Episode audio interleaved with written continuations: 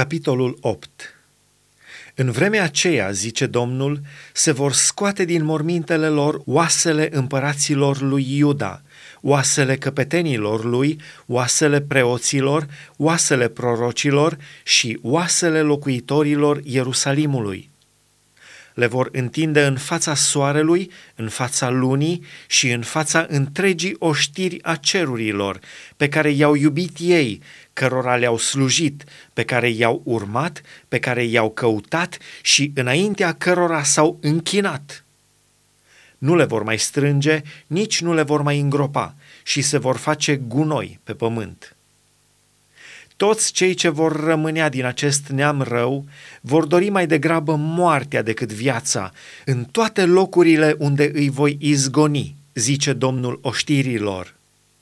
Spune-le, așa vorbește Domnul, cine cade și nu se mai scoală? Sau cine se abate fără să se întoarcă iarăși? Pentru ce dar poporul acesta al Ierusalimului se lasă dus în necurmate rătăciri, stăruiesc în înșelătorie și nu vor să se întoarcă la Dumnezeu? Căci eu sunt cu luare aminte și aud că ei nu vorbesc cum ar trebui. Niciunul nu se căiește de răutatea lui și nu zice, ce am făcut? ci toți își încep din nou alergarea ca un cal care se aruncă la luptă. Chiar și cocostârcul își cunoaște vremea pe ceruri. Turtureaua, rândunica și cocorul își păzesc vremea venirii lor, dar poporul meu nu cunoaște legea Domnului.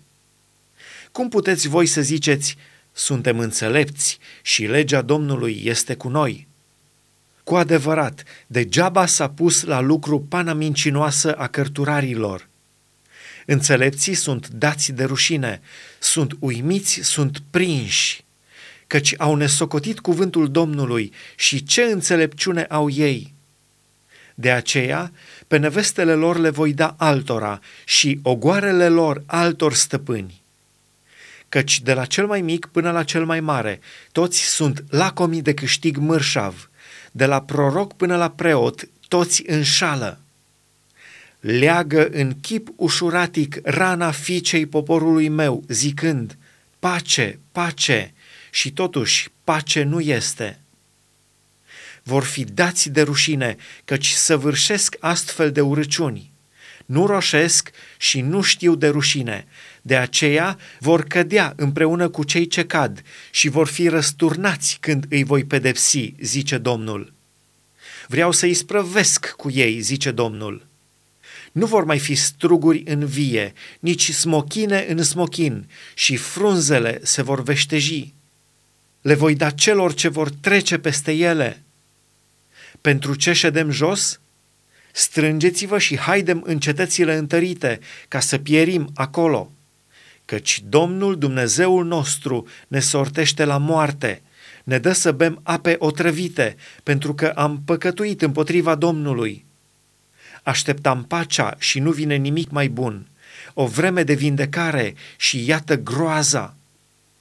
Sfărăitul cailor săi se aude dinspre Dan și de vuietul nechezatului lor se cutremură toată țara. Vin, mănâncă țara și ce cuprinde ea, cetatea și pe cei ce o locuiesc.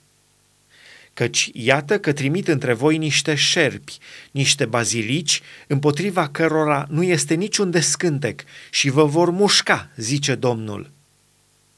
Aș vrea să-mi alin durerea, dar mă doare inima în mine – Iată, strigătele fiicei poporului meu răsună dintr-o țară depărtată.